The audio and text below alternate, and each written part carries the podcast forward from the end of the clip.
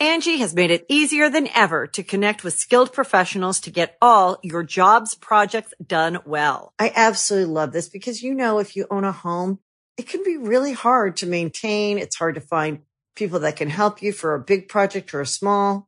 Well, whether it's in everyday maintenance and repairs or making dream projects a reality, it can be hard just to know where to start. But now all you need to do is Angi that and find a skilled local pro who will deliver the quality and expertise you need. Angi has over 20 years of home service experience and they've combined it with new tools to simplify the whole process. Bring them your project online or with the Angi app, answer a few questions and Angi can handle the rest from start to finish or help you compare quotes from multiple pros and connect instantly, which means you can take care of just about any home project in just a few taps. Because when it comes to getting the most out of your home, you can do this when you Angi that. Download the free Angi mobile app today or visit Angi.com. That's A-N-G-I dot com.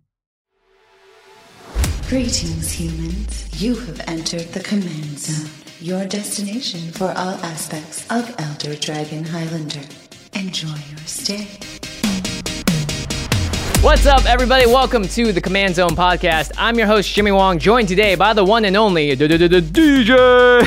Hello, everyone. It's it's really nice to be here. Oh, yeah, it's been so long since I've seen people outside of the people that normally inhabit this household, so it's great to hang out with an old friend, DJ. Hey, aren't vaccines great? They are amazing. In Look, fact, we're, we're right next to each other. we're to right each next other. to each other, and I feel like it's. I don't know. I feel. I feel revitalized. I feel refreshed. I feel ready to talk about Commander. Oh yeah. and that's exactly what we're doing today because we are going to preview not just one card, but the entire precon deck for Boros. It is Lorehold Legacies. This is one of the five precons that they're releasing alongside Strixhaven. Um, it's the best part of the year. It comes at, at seemingly any point of the year now when we when we have all the precon decks. But this is really exciting. Um, you know, DJ, you you got to look at this deck and you built this outline. Are you excited? I am super excited because this deck has a lot of really great value at every point Mm-hmm. financial value, value when you're playing it, value engines in it. But also, there's some cards in here that could really shake up your commander decks, even if you're not playing this specific precon. Yeah, dare we say format staple in red and white. Not kidding around. Uh, before we get into it, though, if you want to pre-order this deck, and honestly, this is one of the ones that when I saw it, I'm like, I want this one. You should head on over to cardking.com slash command zone. Just type it into your URL. You got all that Strixhaven stuff, five precons, tons of stuff to get right now. They're the people that we trust to get it to us the fastest at the quality that they promise. So make sure you use that affiliate link when you do. And when those cards arrive, throw them into some Ultra Pro sleeves. The fact that we have these out here makes me a little nervous, but they're on Ultra Pro playmats, so I'm a little more, I feel good about that part about it. uh, Ultra Pro, another sponsor of the show. Again, you can get their products on Card Kingdom. You can also just get it at your LGS because I think a lot of local stores are going to need a little bit of support as we get back into the card playing world, the physical one at least.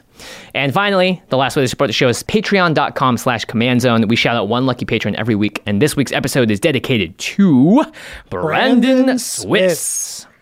Brandon, you rock. There you go. Yeah, I was gonna Yes. say uh, my brain would just did this like man. I was like, wait a minute, do I need to say you rock? I've never done that. Uh, okay, so let's get right into it. Lorehold Legacies. Lorehold is one of the five main colleges at Strixhaven, and Boros is their color. And just so you all know, we will all, and probably including DJ, be talking about these cards in depth, right? Analysis, what cards work with it, what it's similar to, what cards synergize with it in future reviews.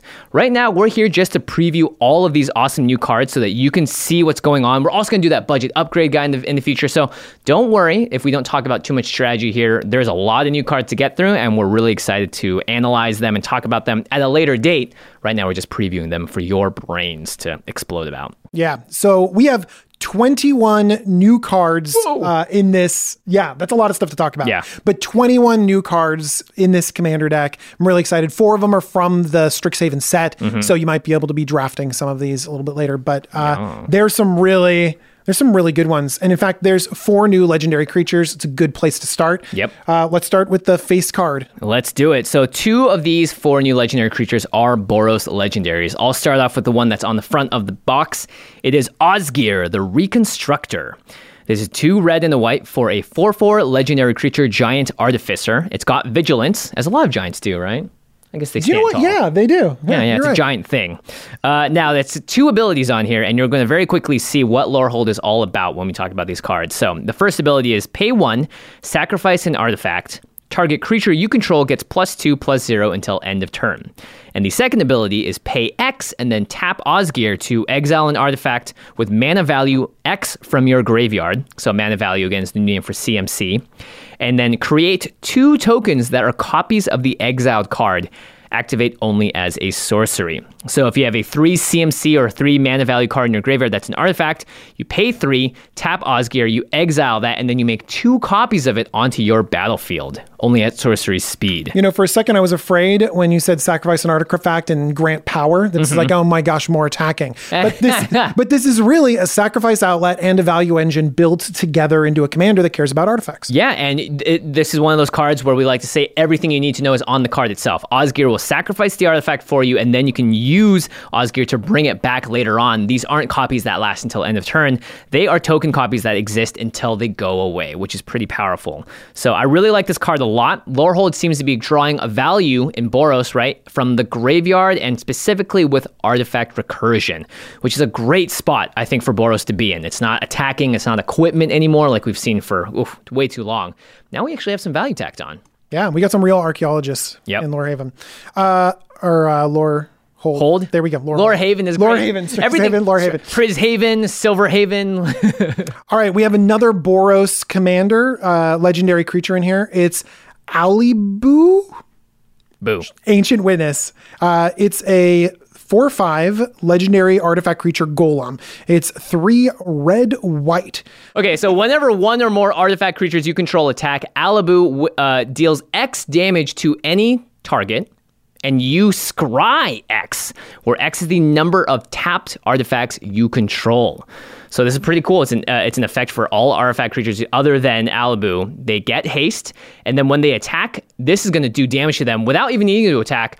But then you get a scry X. So if you have a bunch of tapped artifacts already on the battlefield, mana rocks or whatever, that's a bunch of value. Yeah, this is great because you you initially go Boros and you think, oh well, if I attack with a bunch of artifacts, I'll deal more damage, and it feels Yeah. very Borosy. But then you mentioned mana rocks. Mm-hmm. There's tons of ways that you can tap artifacts, and then you don't have to attack. You have other ways of getting damage through and scrying, like you mentioned. Yeah, exactly, right? You can just have one artifact creature attack, including Alibou as a 4 5, and then that's going to do X damage. Let's say you have five other artifacts tapped, that's going to do five, six damage, and then you're going to scry that many. That's pretty cool. Uh, when you scry, when you're scrying about three or four, that's basically drawing one to two cards at that point. It's what it feels like, at least.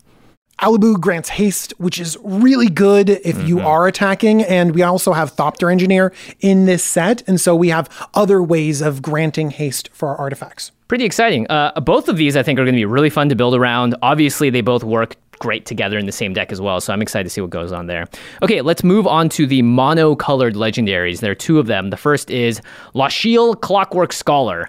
It's an elephant. Two and a white for a 2-4 legendary creature, Elephant Artificer. Prevent all combat damage that will be dealt to attacking artifact creatures you control. Okay? And whenever one or more artifact creatures enter the battlefield under your control, draw a card. This ability triggers only once each turn. Oh.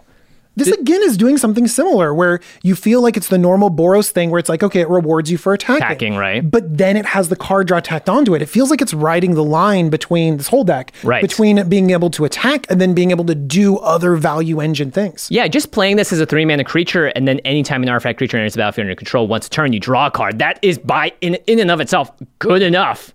And then it has this nice sort of Iroas ability tapped on, where you know it's you know attacking artifact creatures don't take combat damage. Um, I'm I'm pretty pleased so far. I don't know about you, DJ. I know there's a ton of ways to just cast an artifact, put an artifact in. Like that's, I mean, We've only talked really about good. three cards, It's- and it's every good. single one of them have some sort of card advantage, if not direct card draw, tacked right onto them. Good job, wizards.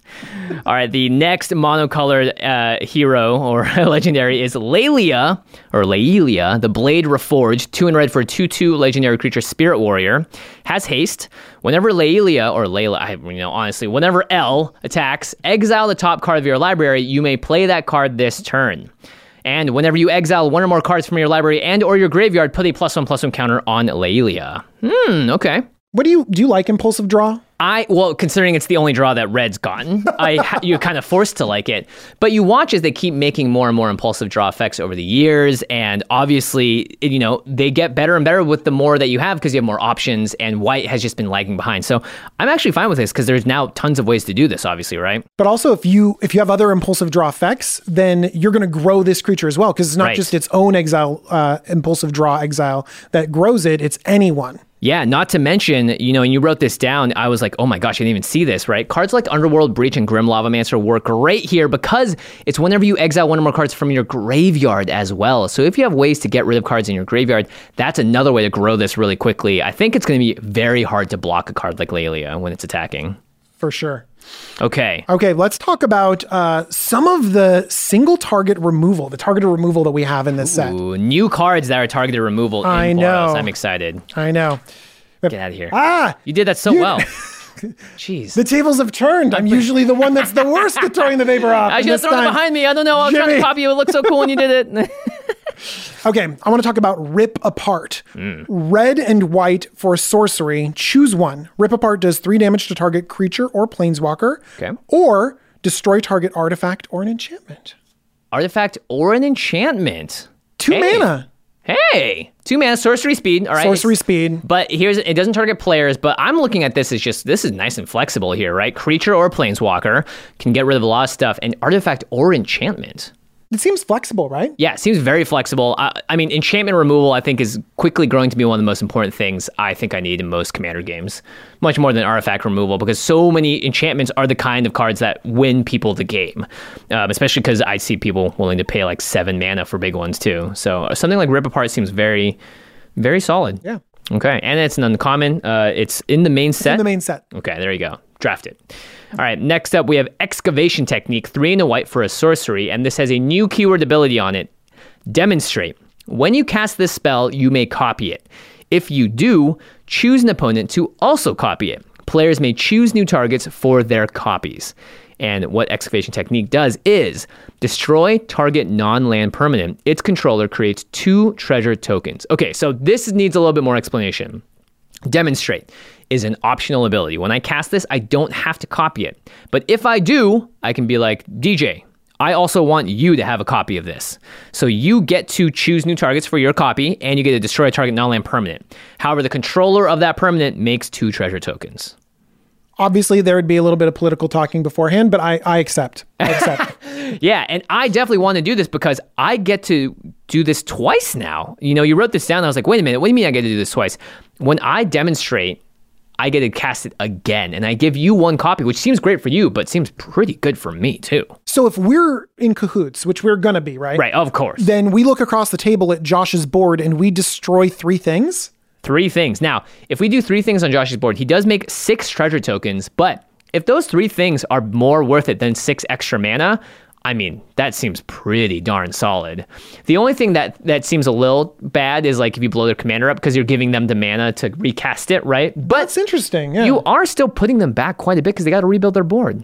I like it. I, I like demonstrate as a mechanic. Yeah. I like the ability to to finagle things, and also it's like a good uh, sort of king killer uh, effect. Yeah, yeah, Because in commander games, like people pull ahead, and sometimes you got to team up to take down the person that's pulling ahead of everyone else. And cards like this can help equalize a game. Yep. And I, I personally like cards that ask players to work together rather than oppose each other all the time. So cards like this are really fun. Not to mention, right, I could target my own stuff. You could target your own stuff if you copy it, and then you're basically ramping. Wait, is this a ramp? Is this a ramp spell? This is yeah, this is a four mana destroy one of your own things. It can't be a land, so you can't blow up a land, but you do Sacrifice ramp. two random things. You have a, Yeah, I mean, it seems really good with Osgir, right? Because Osgir can bring it back from the graveyard, and you get even more copies of it.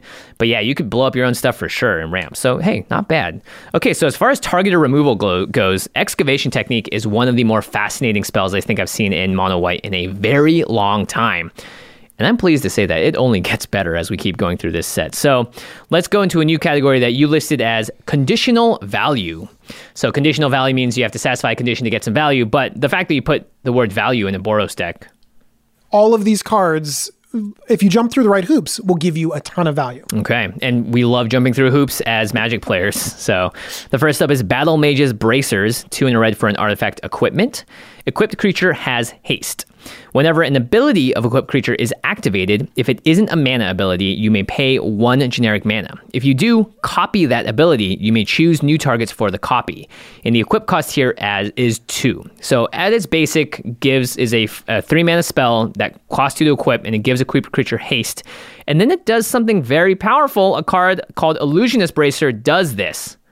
And that's one of the more powerful cards in Magic. Now, for a- there's a little bit of difference. Uh, Illusionist Bracers is completely colorless. This you Mm-hmm. have to be in red. Uh, Illusionist Bracers also doesn't have a mana sink. Like this makes you pay one in order to activate Right. this thing. One is not a big cost. Um, Yeah. This also gives it haste. So maybe if you are comboing off or doing something valuable, you're like, okay, I play the creature, immediately equip this thing, and then Ah. and then do the thing I want to do. Right, because you need that creature to activate its ability. The haste part is actually way less about attacking. Wow. Boros is just, they, they're like really trying to trick us. They're like, hey, haste is attacking. It's like, no, no, no. It's about activating abilities because of this card. That's very exciting. Um, I definitely think there's a lot of combo potential here. And again, we'll talk more in depth about those combos when we do our full and set review. You want to read the next one? Yeah, go for it. Okay. Audacious Reshapers. Two and a red for a 3 3 creature human artificer. You can tap and sacrifice an artifact and reveal cards from the top of your library until you reveal an artifact card. Put that card onto the battlefield and the rest on the bottom of your library in a random order. Audacious Reshapers deals damage to you equal to the number of cards revealed this way. Whoa, whoa, whoa, whoa. Hold up. I didn't even see that last part because the rest of this is gravy. Sack an artifact, a really crappy one, and then you can get a Blightsteel Colossus. You, I mean, you could. It's it's left up to the randomness of the top of your library, and if Mm-hmm. you have crappy artifacts to sacrifice, there are probably at least a couple more in your library somewhere. Right, So there. right. But this is the great red randomness that I like. But a lot of times you can set it up so that it is, you know, a lot better than you might think. And I could totally see decks that play blue or other top deck manip- manipulation colors can play really well with this because you brainstorm and then audacious something nuts, right? So pretty interesting stuff there. There's a lot of different uh, decks that kind of polymorph. You know what I mean? That Yeah, effect yeah, yeah, in blue specifically, but you just kind of go until you get the top of your deck. In this deck specifically, just for playstyle purposes, you have a ton of artifacts. You're probably going to take three damage. You know, Yeah. because the artifact count is so high. So you're just like, all right, trade it in for something better. Trade it in for something better. And then this isn't a bring it effect. back, It's a creature. Yeah, yeah, yeah. And you're right. He can bring it back. There's a ton of recursion in here too. yeah, and you can sacrifice a treasure, maybe from an excavation technique targeting yourself. There's lots of stuff you can do here, so pretty interesting. Uh, Jimmy, Yeah, would you like a secret rendezvous? I mean, sure. Where are we meeting? Where are we meeting? Where are we uh, I don't know. I don't know where we're meeting, but we're going to draw some cards together. Oh, what? I'm there, dude. Have told me that first. Does it need to be a secret? Secret Rendezvous is one white white for sorcery. You and target opponent each draw three cards. That's a mono white card that just said draw mm. six. Morrow teased this, by the way. He teased this that there was a white card that said draw Oh. three on it or whatever like that. Yeah, that's right, But but people were racking their brains like, in what world would white draw three cards? This is unbelievable. What's the the downside? world. Yeah. The downside is you have to give your opponent three cards. Okay. I mean, again, like you said, great point with the excavation technique earlier, which is like there's going to be kingmaker moments and king toppler moments. And this seems like a really solid way, especially if you're in a deck that wants to, right? And like, do you play Humble Defector? I do play Humble, Humble Defector. Yeah, I think this is better. Do you play Temple Bell or Howling Mine? Oh, yeah. Totally. Okay. And in this case, you don't need to target the player that's in first. In fact, this could earn you a lot of great points here. Uh, you and target the opponent each draw three cards. I would actually do a lot to make this deal. For Yeah. you to pay three mana for me to draw cards. Yeah. Like, I would definitely give you a card's worth of value for that. Right. Maybe you could do something like, look, I'll draw three cards, and then one of the cards I draw or a card in my hand will be in your honor because you helped me draw it or whatever. Pull a card off the top of the deck and you're just like, this one right here. Yeah. It's yours, Jimmy. It's is a it a land. land? I don't know. Is I don't know. It's a secret, is it an amazing spell? You don't know either, but this one's yours. Yeah, this is cool though. I mean, I like the, the the lore here, which is like two students from other colleges are meeting and trading information. Oh, I like that. Yeah, because it says Strixhaven's five colleges encourage natural rivalries among the student, but some bonds transcend all barriers. Oh, that is nice. I like having you here. It's not a secret anymore, but it is a rendezvous. Okay, uh, let's move on to flexible mana fixing. Another great name of a category here. So we have some interesting cards. Uh, these are not as flashy as what we've seen before, but they're still powerful. So the first is Ruin Grinder, five and a red for a seven-four artifact creature construct with Menace or Menace. When Ruin Grinder dies, each player may discard their hand and draw seven cards. An optional wheel when this six mana artifact dies. It also has mountain cycling for two. So mountain cycling, similar to land cycling. You basically pay two mana, discard this card, and you can go through your deck for a mountain card. So it doesn't need to be a basic land. Put it into your hand, then shuffle. So this is also just great on turn two when you don't have any other plays. Cycle it, draw a land into your hand. Sometimes in certain decks, if you run enough uh, land cyclers, you can count that almost as an extra land in your deck. Land cycling is, is sneaky good because Yeah. the worst thing in the world is to miss your land drops in, in Commander. We talk about how ramp is so important, but if you miss your land drop, your ramp doesn't matter. Mm-hmm. You know, like you need to stay up the pace in the game. And so this is flexible enough to be able to um, get the mana that you need if you need it. Yeah. And then at the top end, have this kind of big thing that comes down. And by the way, if you're paying that much mana for it, you might be a little bit empty handed and then you might need that wheel effect. Yeah, yeah, no kidding. And you have ways to sacrifice artifacts in this deck. This seems like a really good card, actually. I think this is sneaky good. Do you know what else it is too? What is it? Uh, do you need a way to get an artifact just into your graveyard to cheat it back into play, or just good. to have it there in general? Yep. You got an easy cycling effect to just throw it in there. Yeah, and honestly, two mana is not a huge cost to draw a land into your hand. Like, right? Like you could read this as mono red, pay two mana, draw a land that fixes you, which is pretty solid. Yeah.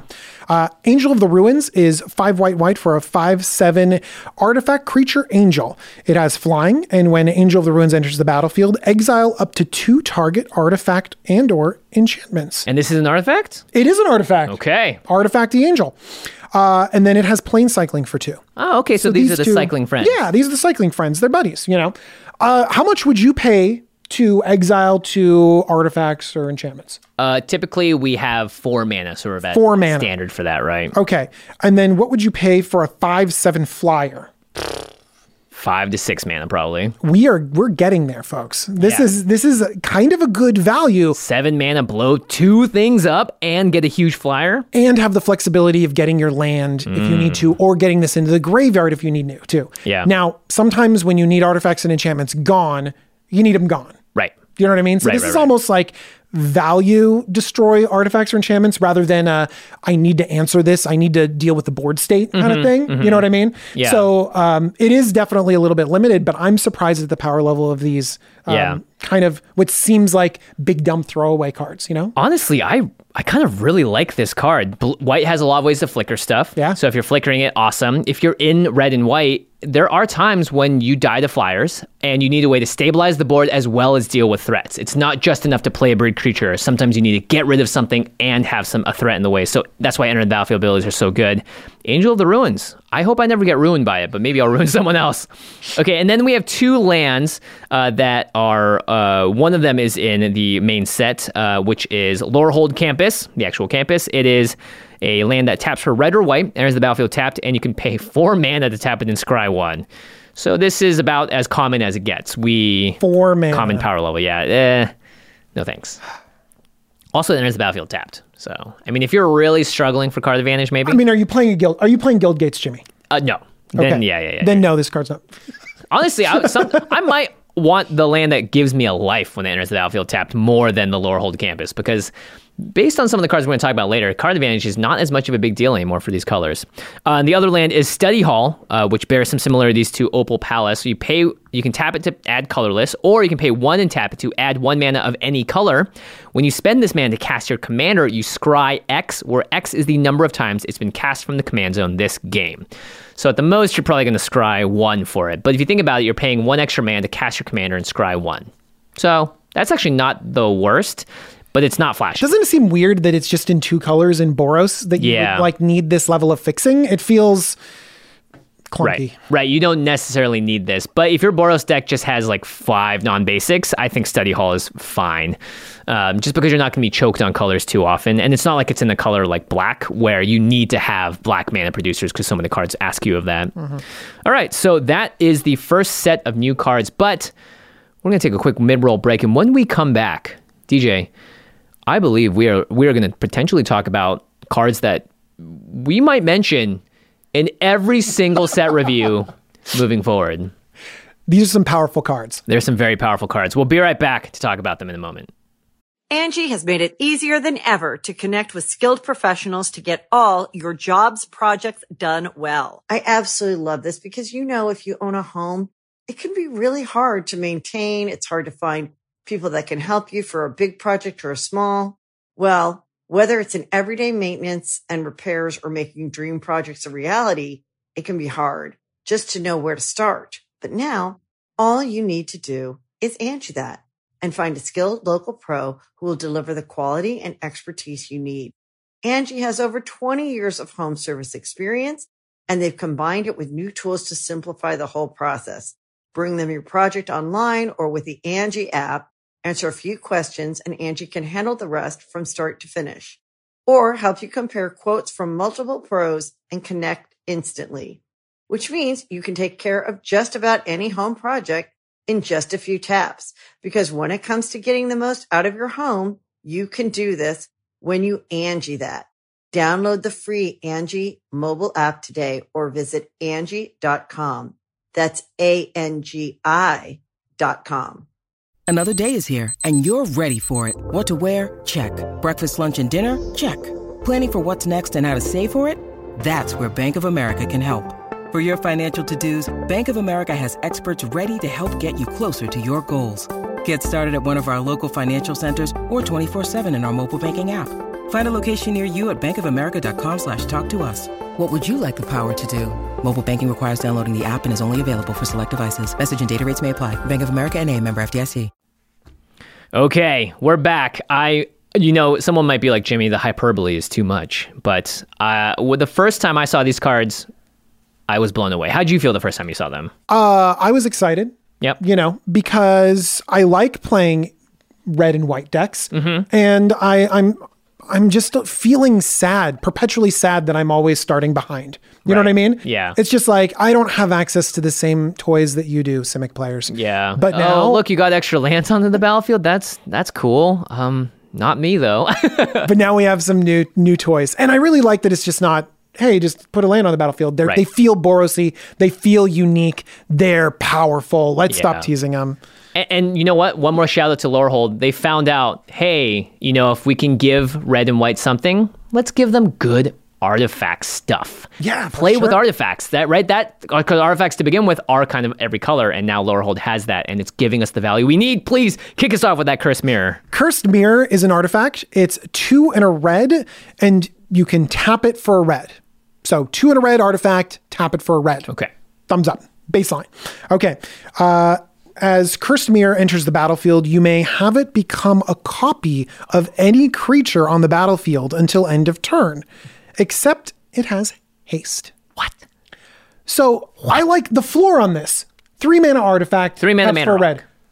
I mean, like we'd prefer it to be a two, but you know. Yeah, yeah. But it's is that bad? It's not awful. It's not great, but again, this is an artifact deck that needs artifacts as well to sacrifice being the band wherever it is. But this second part? What about the ability late game to draw your mana rock and be like, oh, I'm going to copy your Eldrazi. Yeah. I'm going to copy your Etali. I'm going to copy your dragon, your angel, your anything. and it has haste, so you can swing with it that turn. Uh, you know, obviously it's going to switch back into the cursed mirror afterwards, but sometimes you don't. It doesn't matter, right? Let's let's say someone has a uh, a, a crazy creature out, like a Hellkite Tyrant. That's also in the deck, by the way. And you swing with that thing. That's a that's a massive swing. Clone effects, copy effects, they're fun in Commander. I like playing with them. Yeah. They're really fun. Um, they're very fair because you're looking at the board and you're playing something that's reacting to the board in front of you, you know, and they're good catch up mechanics too. Someone has Yeah. a crazy board state and then suddenly this can save you. So this is, is a card that can do things that a lot of other cards can't. Yeah. And, And it's just a mana rock. Yeah, as it enters the battlefield too, so you're going to get the ETB abilities of stuff. Oh and My you- gosh, I didn't think of that. And it's a three mana, right? Normally for three mana, it's like, oh, okay, you're gonna Act of Treason something. But at the end of the day, when that creature is done for and it turns back into the cursed mirror, you just have a mana rock. just think about all the ETBs that you can get off of this. Mm-hmm. Sun Titan. I mean, right? You're gonna find value somewhere else from someone else's thing because you are in Boros so you're mono red. I think this is like honestly, this feels like a oh, this is the other thing. You can copy your own creatures. Curse Mirror is pushed. I think this card is absolutely pushed for a mono red artifact. Um, I mean, the only way that this could be more powerful, I think, is if you made it a permanent copy or if it costs two mana. Like the fact that those are small those are small things honestly Yeah, because yeah. if you want a permanent copy you know they're they're Dack's. Du- I know you have to go into blue, but Dack's duplicate. You know, Right, yeah. four mana, copy a thing, has haste. You know, something like that. Um, but I love the fact that when you don't, sometimes a copy doesn't work. Mm-hmm. Sometimes it's turn three, and like there isn't really a good creature to put on the battlefield. It doesn't matter. You just Yeah. play your mana rock. This card is almost never dead. And even if you could copy something impactful on turn three, like what if you copy Nazuza and then put two more lands on the battlefield? Right? Like, Gosh, Jimmy, you're blowing my mind. There's just so much Stop stuff. naming staples that work with this card. Yeah, right. They're all of them. All of them, yeah. There's no CMC requirements. It can be any creature, including your own. Uh, it, it just seems seems very, very powerful. Um, I just love that you can use it early and late. And the best part is that's not even the best card that we're gonna be talking about. Okay, next up we have Monologue Tax. Two and a white for an enchantment. Whenever an opponent casts their second spell each turn, you create a treasure token. Oh boy. Do you like Smothering Tithe? I I do like Smothering Tithe. Does does everyone else like Smothering Tithe? Probably not, but this is a smothering tithe that doesn't make you ask them, do you want to pay the whatever? right? nice, you almost got there. Yeah. Um, it, the, the the picture obviously reminds you of smothering tithe, right? It's just the person. Oh, it totally does. Yeah, just the- the coming out of the yeah, yeah. mouth. Yeah. Um, I think quite often we are casting two spells a turn in Commander. So I would say you play this on turn three. Uh, you pass the turn, turn four, turn five. There's a very good chance that at least two of your opponents on each rotation are going to cast two spells that turn. So that means you're going to get three, four, five treasures maybe off of this already.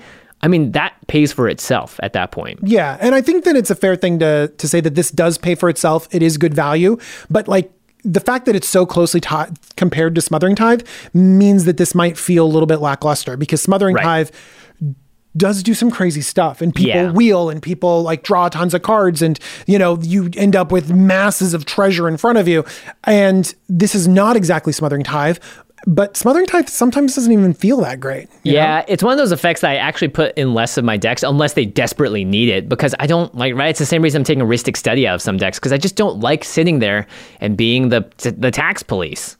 You know, and Smothering Tithe is obviously more powerful, but this is three mana. I think this is still going to do a lot of work. mana ramp coming down earlier has a larger impact on the game. So the fact Right. that this comes down on three and can help two, boost yeah. you boost you into like higher uh, costing mana spells earlier, a Yep. turn earlier is better. Yeah, I like monologue tax a lot. I think this is much, much better very early in the game when players are going to be, but later on in the game too, it could still just get you right passive mana generation.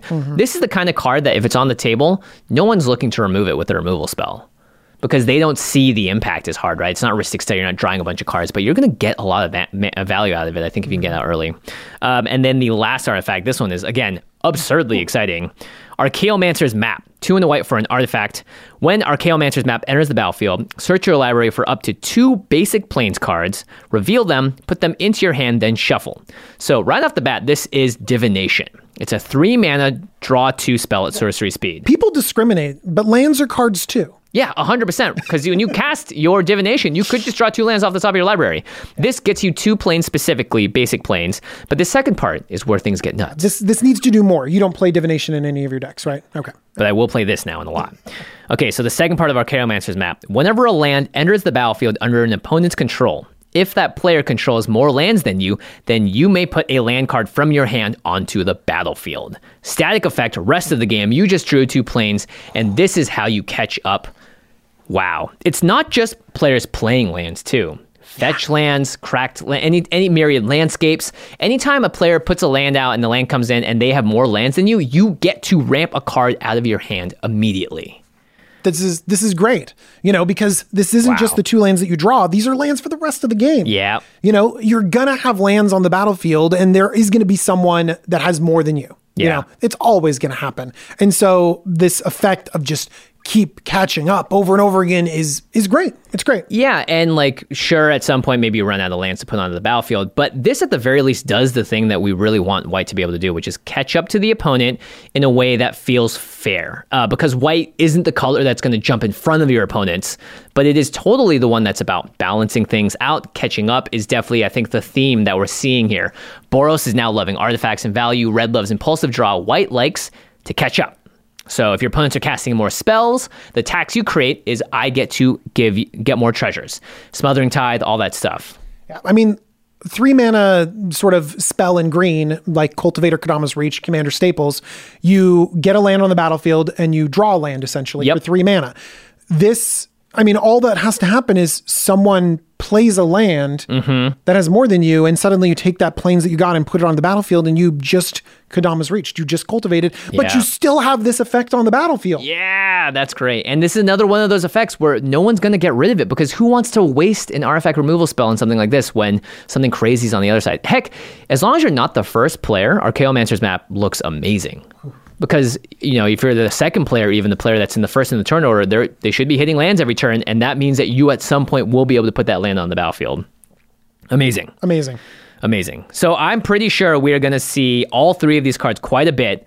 Uh, Monologue Tax and Archaeomancer's map are both definitely staples of decks that need it in mono white, two color white spells, as long as green is not involved, really, or blue. okay, this There's a lot of caveats. there's a lot of caveats, Yeah. but but the I mean, like uh, you know, people jokingly say, I don't know if you see these comments on game nights, but I'm like, ah, yes, all the four colors of Magic are represented today because we just have avoided having white on That's the show for like three episodes. Yeah, so finally, white gets a couple of tools that are going to be able to catch them up to the rest of the squad. Okay, this next uh, covering subject, that's a weird way of saying it, is graveyard recursion. So why don't you take us away with the first one here? All right. The first one is Wake the Past. It's five red white for sorcery. Mm-hmm. It's a lot of mana. Return all artifact cards from your graveyard to the battlefield. Okay. They gain haste until end of turn. Wow, gravy on top. They gain haste as well. I love that they gain haste. Yeah, because That feels very. Doesn't that feel Boros? Because this is like a very uh, value effect, right? It's just Mm-hmm. like bring everything back, get your engine going, and that's great. But I love that it also has that little bit of Boros flavor to it, where it's like, oh, by the way, if you wanted to attack, you can attack. Yeah, because people might read that and go, "Oh, my mana rocks, my you know my five mana things that do stuff." But no, we're talking creatures here. We got Steel Hellkite in this deck. There is lots of cards that would love to get haste when they come back. Not to mention they're there forever. So that's this is a sort of seven mana win the game type of spell in Boros now. Um, you got to build around artifacts, but hey, you know what? It's better than building around attacking. I think. This deck is built around artifacts. It goes in perfectly, and there's a ton of ways to get artifacts in there. Your commander gets artifacts in there. And uh, you might want to bring this one back because you're probably not hard casting it as often. I'd rather pay seven mana than nine because this is a nine mana card called Triplicate Titan. That's a nine nine artifact creature golem with flying, vigilance, and trample. So that by itself is pretty scary. Flying, vigilance, trample. No one's gonna block this thing anytime soon. But if they do get rid of it, if they're like too scary. Well, when it dies, you create three things. One, a 3 3 colorless golem artifact creature token with flying. Uh-huh. And a 3 3 colorless golem artifact creature with vigilance. And can you guess the last one? A 3 3 golem artifact creature with trample.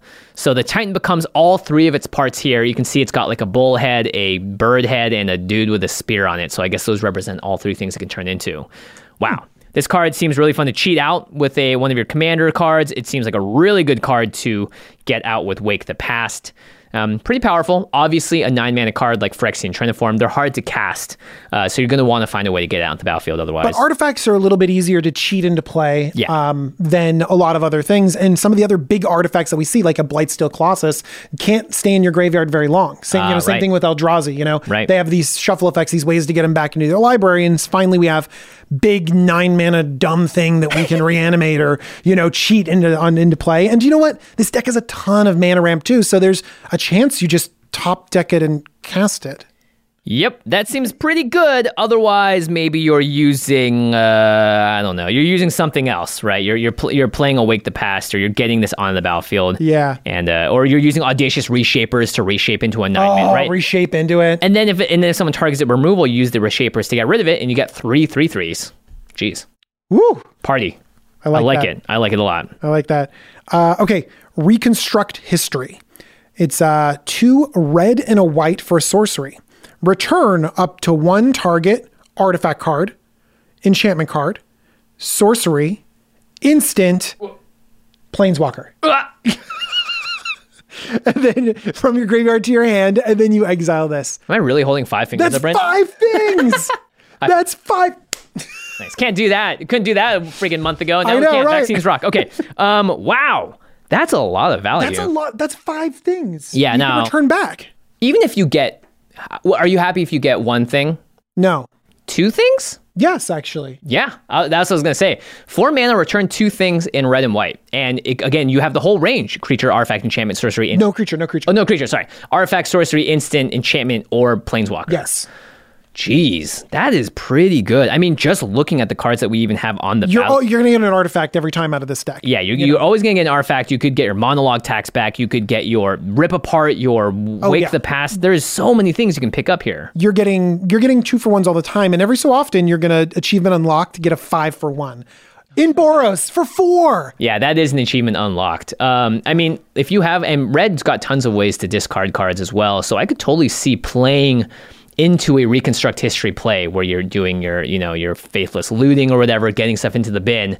Everyone's like, why are you discarding that? It's so good. You're like, you're ready to see the most nuts play that I've ever done in Boros? Getting it all back. Reconstructing history indeed. This is in the main set too, by the way. Yeah. So I like that, right? Artifacts, uh, as we saw, they were uh, what were the, what were they called back in the day? They were historic cards. If they're an artifact enchantment, there's like a name for them. Yeah, a legendary or Legendary, yeah. or saga or whatever. So yeah, saga. So it looks like they're playing back into that idea of history, artifacts, telling stories, and so Lorehold, Lorehold, I'm so proud of you.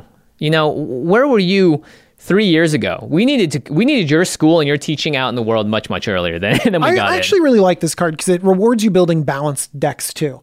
You know, a lot of times you build these very focused, very, you know, crazy decks, you know, just instance in it or something like that. Mm-hmm. And this is like, hey, build a balanced deck, play this balanced card that can give you a bunch of ba- value back in Boros. And it works again in like the Wyleth, the equipment decks, because your creatures are going to die. Maybe you're playing combat tricks. Maybe you need a way to rebuy something really important. So, like, reconstruct history. I mean, you don't even need to be an artifact deck, right? You could just No. have enchantments, instant sorceries, and planeswalkers. Like, that's enough. Okay. Wow. Okay, so let's go to the last topic here, which is more artifacts, more damage, because obviously we need to win the game somehow, right? Uh, first up, we have Bronze Guardian. It's four and a white for a star five artifact creature golem. It has double strike as a new ability from Strixhaven called Ward. So Ward two. So whenever this creature becomes the target of a spell or ability an opponent controls, counter it unless that player pays two mana. And other fa- other artifacts you control have Ward two. And finally, Bronze Guardian's power is equal to the number of artifacts you control. Okay. War. Oh, it's only missing trample, honestly. yeah, yeah, it's got double strike. I mean, This thing's gonna get huge. Uh, You're gonna people are gonna have to block this thing. Double Mm-hmm. strike is big. You know, we've I've seen decks that put treasure onto the battlefield, Ah. artifacts on the battlefield, and all this stuff have these things get massive. You know, Also, it has Ward 2 and it gives other artifacts you control, not just artifact creatures. So we're talking about your Archaeomancer's maps and your mon and like and like the cards that are really good, right? So that's really interesting because are you discouraged by Ward two or totally Yeah. because like I put my removal spells in my deck because they cost two mana, not four. And if they're four mana, I want them to exile something, get them off the battlefield forever. And if that turns that four mana spell into a six mana spell, it just it's it's a really good deterrent because it slows everyone down sometimes just enough for them not to be able to cast that second spell that turn or the one that or sequence it the exact way that they wanted to. It, it feels more and more like Commander is this like battle of inches, and so effects like Ward, where they were not as amazing back in the day, are much better now that everyone's trying to play more efficiently, lower CMC spells, because this just jumps the CMC of their deck when they're trying to target your stuff. Even abilities like a tapper or whatever to tap something down just cost two more to do. Ward's like Frost Titan, right? Yeah. So it's punishing where if you target it and you can't pay the two, it just gets countered. Yeah, there's no like uh there's no th- I used to think that they would make it so that you just couldn't target it if you don't pay the extra two. no, you can But target now it. you can They- target it yeah. and your spell just gets countered. counter it unless that player pays. Yeah, and if you can flash the Bronze Guardian in or find a way to cheat it in instant speed. Ooh, that'd and be fun. I like that's, that. That's cool too. It's a yeah. good achievement right there. Yeah, yeah. There's a lot of achievements to be unlocked with this deck. Okay, the last new card that we're going to be talking about here before we dig into the stats of this deck is Dig Site Engineer. Two in the white for a 3 3 creature dwarf artificer. Whenever you cast an artifact spell, you may pay two mana. If you do, create a 0 0 colorless construct artifact creature token with this creature gets plus one plus one for each artifact you control. It's a Construct. Karnstruct. I oh, love amazing. Karnstructs. Yeah, yeah, yeah. So yeah, so anytime you cast an artifact, you two mana on top. You could sometimes be making a five five, a six six, uh, an eight eight. They keep building on each other. And again, we Right. talked about how many treasures this generates, how much, you know, random incidental artifact mana ramp, Mm-hmm. so that when you just play a random artifact, pay two, and then you just oops, get a five five or an eight eight. That's great. Yeah, this. I mean, this seems like uh, it's it's nice too. It's a three man three three. It's right in that spot of like high value creatures that don't break the game, but clearly are very good in your deck if it synergizes. Right, like you have the Courser of Kruphix for lands decks, your Azusas, and Digsite Engineer. I think is right there for artifact decks. Costs a little bit of mana, but when you're Yeah. making seven sevens, eight eights, and then they become fodder for your other artifact cards, your Bronze Guardian gets bigger. It seems like it's it actually it's got that cross table synergy that works really well. Well, I think that uh, there are elements of this deck that are a ramp deck because we do have these nine drops and these big artifacts. Yeah. And one of the issues of a ramp deck is that sometimes you can draw all of the things that get you there Right. and no action, or you draw the action, you know, before you have the ramp that gets you there, and your deck feels clunky. Uh, this gives you something awesome to do Mm-hmm. when you draw Boros Signet, you know, and turn seven. You know what I mean? Yeah, yeah. All of a sudden, that Boros Signet becomes a five-five construct creature, or it's six-six, or even more. Yeah. and you get to have sorry, and you get to have that Boros uh, uh, lo- uh, Signet. you know, so. and it pumps this thing, and you can sacrifice it for value, and you can, you know, polymorph it away or whatever for something better, and Yeah. all of it builds on each other. Yeah, and I feel much better about using the audacious reshapers to get rid of a construct than one of my like really powerful artifacts too. Um, okay, so let's dive very quickly into the deck stats. Those are the 21 new cards. I am unbelievably impressed. Uh, maybe we overhyped it a little bit, but like seriously, there are at least six or seven cards in here that make me go, these are going in decks that I already have right now. Yeah, I think that a lot of a lot of people that love artifacts that love this deck specifically are going to be excited about how these synergize and work together. Yeah. I have a Mardu artifacts deck, so I'm Oh, geeking cool. out about this a lot. But then there's a lot of other people that look at these like staple cards. They look at the the things that provide more depth to Boros. Yeah. and they're all secretly happy too. And the reason I really liked the triple of Cursed Mirror, Monologue Tax, and Archaeomancer's map is that none of them are Boros. They are white and red. So you can put them, that means, into a lot of other decks. You don't need to have red and white in the deck that you put them into. So that, that I think is really valuable. Yeah, and Reconstruct History Yeah, is the only Boros one. But like, man, Secret Rendezvous to draw a bunch of cards. I think. And I like the angel. I honestly like the angel. yeah, I do too. Angel of the Ruin, seven mana. Man, if you had to choose one favorite from You know, here, you called it. You called it. You said they're like six cards that, like artifacts aside, you like you feel like you like a lot that you would run in a bunch of decks, and Yeah. I think I think this is it right there too. Yeah. And I do love the commanders as well. So let's talk about the deck. Stats. So how many ramp spells are in this sucker? 16 ramp spells. Just lots of artifact ramp. Uh, and that's, I think, what we need. You know, in Yeah. a ramp deck and a deck that has nine drops, you need a critical mass of of artifact ramp. Yeah, and the artifacts serve two purposes for ramp as well as fodder for your commander. There are eight card draw spells. Uh, however, there are nine cards that potentially put an artifact into the graveyard while drawing you a card. Yeah, usually we don't count cantrips as Mm-hmm. draw spells that just like, oh, like we play this and you discard a draw card or something like that. Right. It just it doesn't give you enough velocity to move forward in the game. But in this deck, getting artifacts or getting things into the graveyard does give you value. And so it's important to note that there's a lot of Yeah. cards in here that like kind of cycle themselves or put themselves in the graveyard Right. or cantrip a little bit. Yeah, we had the that's Mount good. Cycler and the Plane Cycler. So those are both, yeah, they look so much better because of the synergy and the Mm-hmm. enabling effect that they have. Um, there are 11 targeted removal spells. So that's, I mean, we just talked about in the, the most recent episode of deck building template to, that you got to up this number now for uh, targeted removal. And 11 versions of that is, that's perfect. That's, great. right in the right spot. Yeah. Uh, and also, we didn't skimp on the board wipes either. They're Hmm. four board wipes. Okay. It feels like this is really well balanced. It does. I mean, just looking at these cards here alone, right? There aren't too many cards that are like there's a there's a couple of five drops, there's a nine drop, a seven drop, but there's so much value packed into the cards that it doesn't feel like you're going to be sort of like just doing nothing. And I know the deck has lots of big impactful spells as well, but this does seem really nice. And board wipes obviously better in artifact decks, especially when you don't care when stuff goes to the graveyard. So Seems like there's a lot of value here. Well balanced. Good job uh, on the pre-con construction. We'll obviously go more into that when we do our budget deck tech upgrades and all that. But from what DJ and I see here, we give it two enthu- enthusiastic thumbs ups. Okay, so this deck, you know, the, the, a lot of the cards we didn't talk about uh, are all the cards that are in the deck itself. And it looks like, you know, the deck strategy is just get value out of artifacts, mess with your opponents, get rid of their stuff, outvalue them over the long run, and kind of grind them down a little bit. And then maybe do the Boros thing, which is swinging for the double striker or hit them really hard with these giant flyers. Yeah, your commander really adds a lot of value because uh, you can play your normal game plan of ramping and playing artifacts, and that that totally works. And that's what makes a powerful commander in many cases that you can have your game plan go on without it, but when you do play your commander, then that gives you that added benefit of giving access to your graveyard. And that's Yeah. going to be super important. Sacrifice outlet built in, and then getting doubling up on those things in your graveyard. Like, hey, let's just double up the sol ring that someone blew up.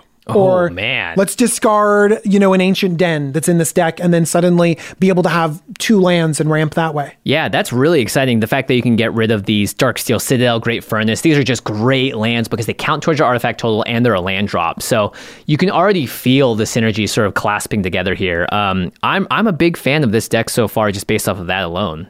Yeah, and I think that a lot of times we we want to be doing things in commander games, you know. Mm-hmm. And I feel like the curve in this deck is good enough and there's enough ramp in this deck Yeah. that you can always be doing you're always doing things and then when you run out of things to do, your commander gives you card advantage. You know, Right. we see all of these other uh, things that give you card advantage that let you churn through your deck.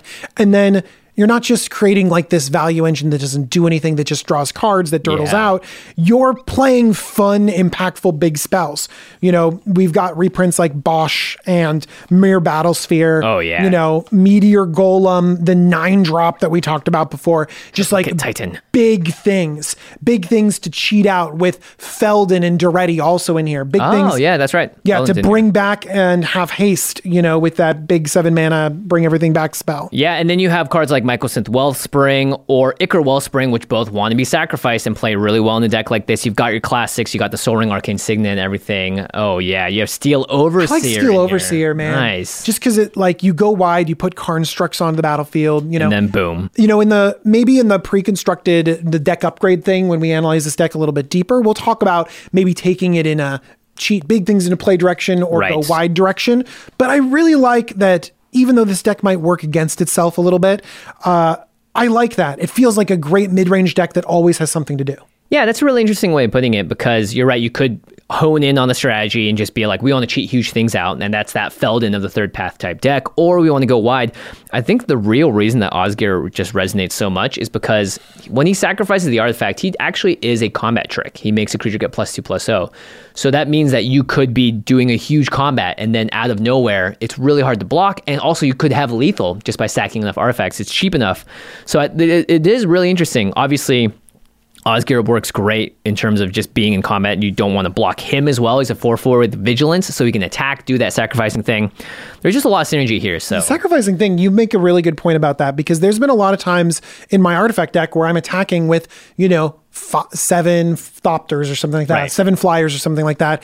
And then, you know, being able to, okay, you don't block this one. Okay. Sacrifice the one you block, sacrifice the one you block, sacrifice Right, the 'cause one they're gonna block, die 'cause they're one ones And then get in and then get in all of that damage where you need to. Mm-hmm. It feels Boros. I like that. feels Boros in that regard. And then obviously you're going to sacrifice the artifacts you want to recur. But the fact that you can do both is great. Yeah. Because, like you just said, typically your stack just being like, okay, well, I'm doing the combat trick thing. But now you have a very legitimate way to use the graveyard that you're sacrificing stuff into. So, how the deck plays. Do you think this deck is fun to play? From this alone, heck yeah. Yeah. It's very fun to play. I'm super excited about it. I uh, I gave it a free, few little test runs. Yeah. You know, I tried to goldfish it a little bit, and it was fun. I loved how often you had mana rocks to play. I feel like that sometimes is a keeps some precons from competing against other decks Yeah. is just that you can't keep up you can't ramp or draw enough cards.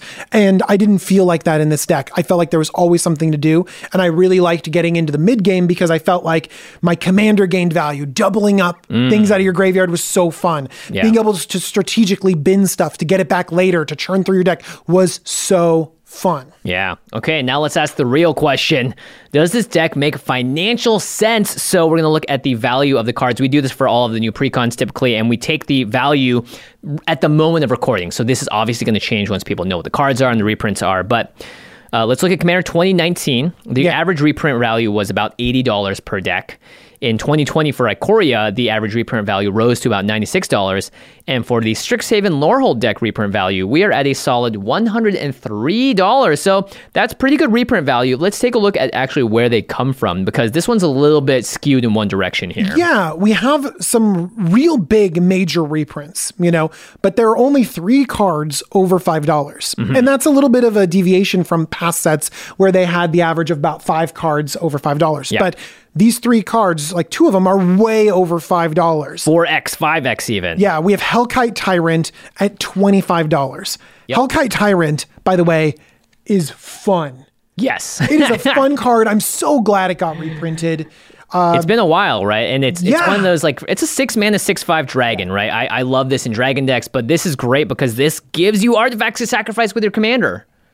It's a win condition too. Like you could Yeah. win with this deck because the other text says if you have 20 or more All right. You win the game. Yeah, you could actually, right? You got a Myr battle sphere here. If you're making two copies of that, if you're making a bunch of You're making constructs all the time. You're making treasure all the time. Yeah, the Hellkite. Ta- wow, that's actually true. It's, it is a straight up win condition in this deck.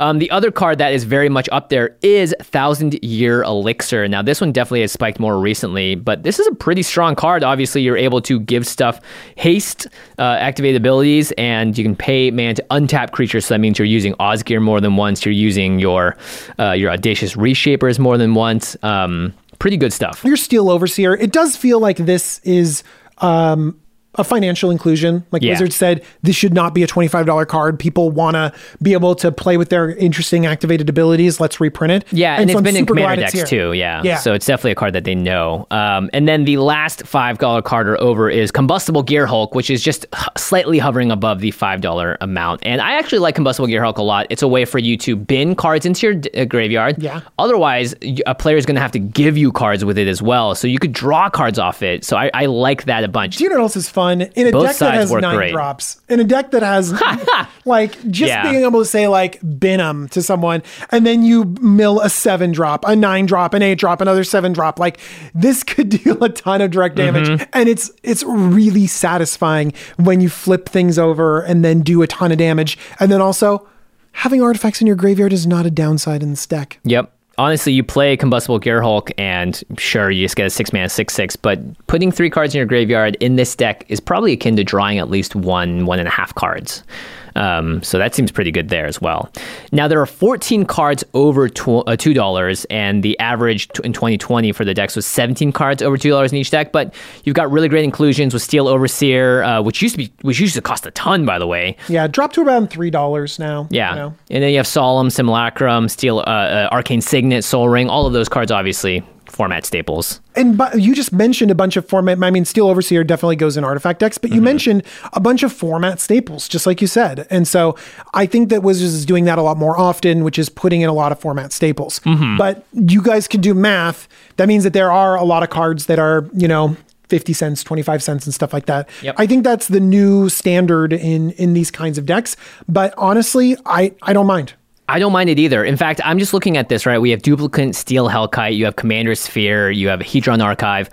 I would highly recommend uh, a new player buy this deck because just by itself, you can put Duplicant and Steel Hellkite in pretty much any commander deck and not feel bad about it. Yeah. Obviously, it's better in this one, but this feels like a really great starting place for just a bunch of different, you know, Sculpting Steel is another amazing budget card if you don't have, you know, amazing artifacts, but you want to copy your opponents. Sol Ring, Arcane Signet, Mind Stone, you know, Yeah. just like really, really good ramp spells that go in a lot of different decks. Yeah. So I'm feeling really good about that. So to the listeners, are you excited about this deck? Because me and DJ, I mean, we're like children. Uh, You know, it's like Christmas over here for us.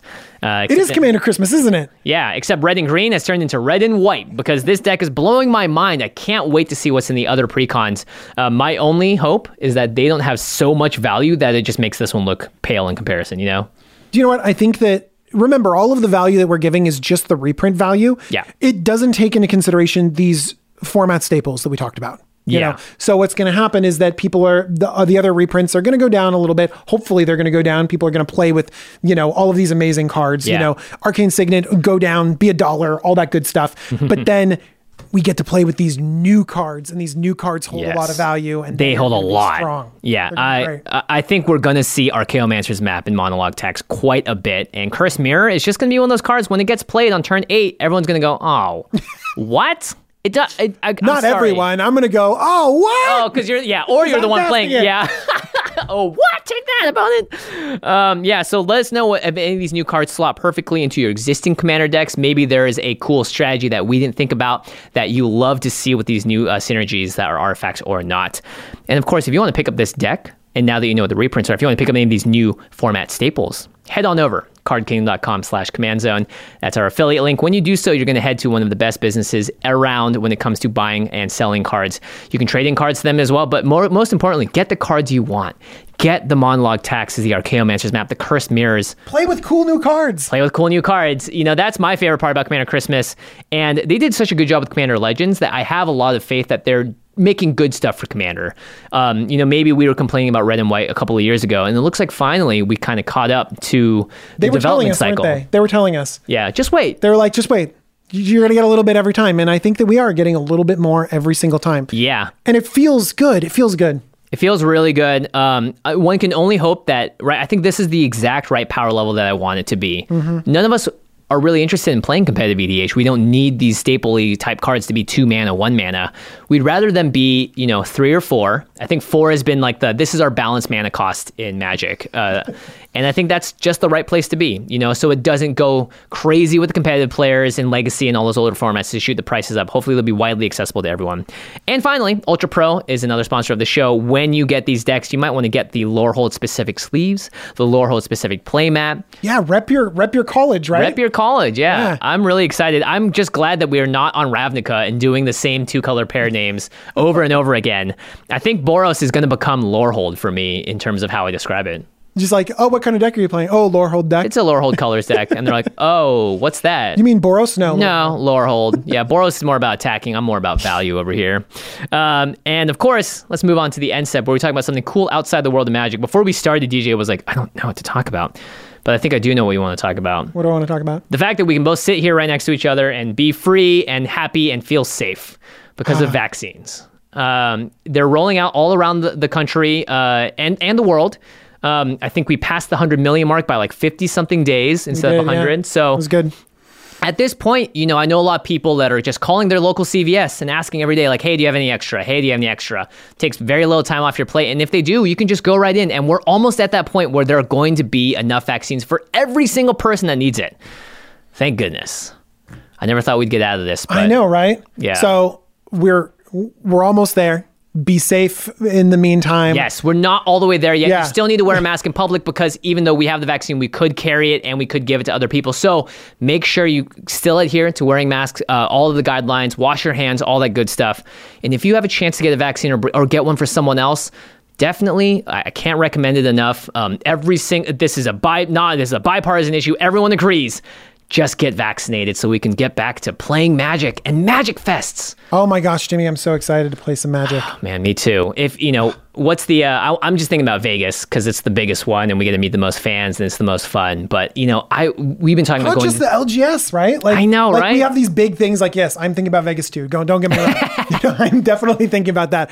But I'm also thinking about like just having my friends over. I, I want to do a Commander Legends draft so badly. How much back storage boxes we have? This is not outside the world of magic, but I have like just boxes of stuff where I'm like put it on the shelf and I'm like someday.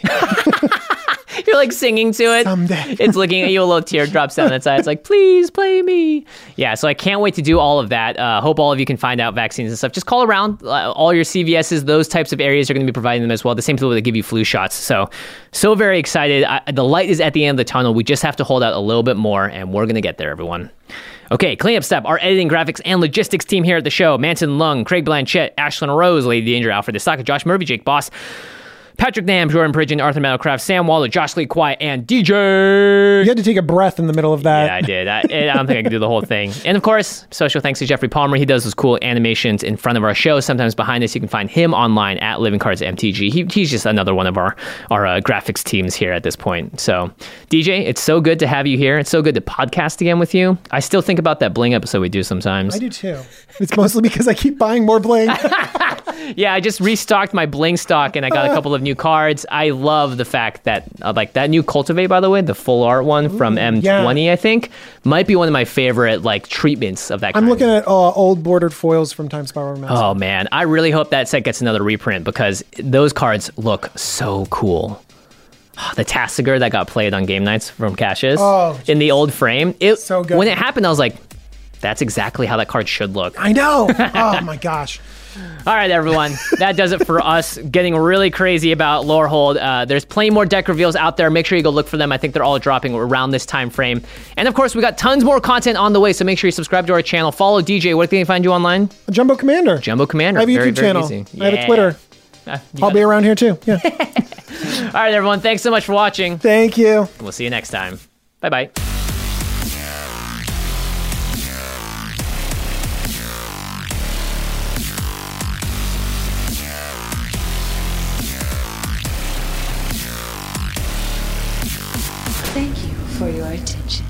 For further inquiries, send an email to commandcast at rocketjump.com or ask us on Twitter at JF Wong and at Josh Lee Kwai. See you later, alligator. Greetings, humans.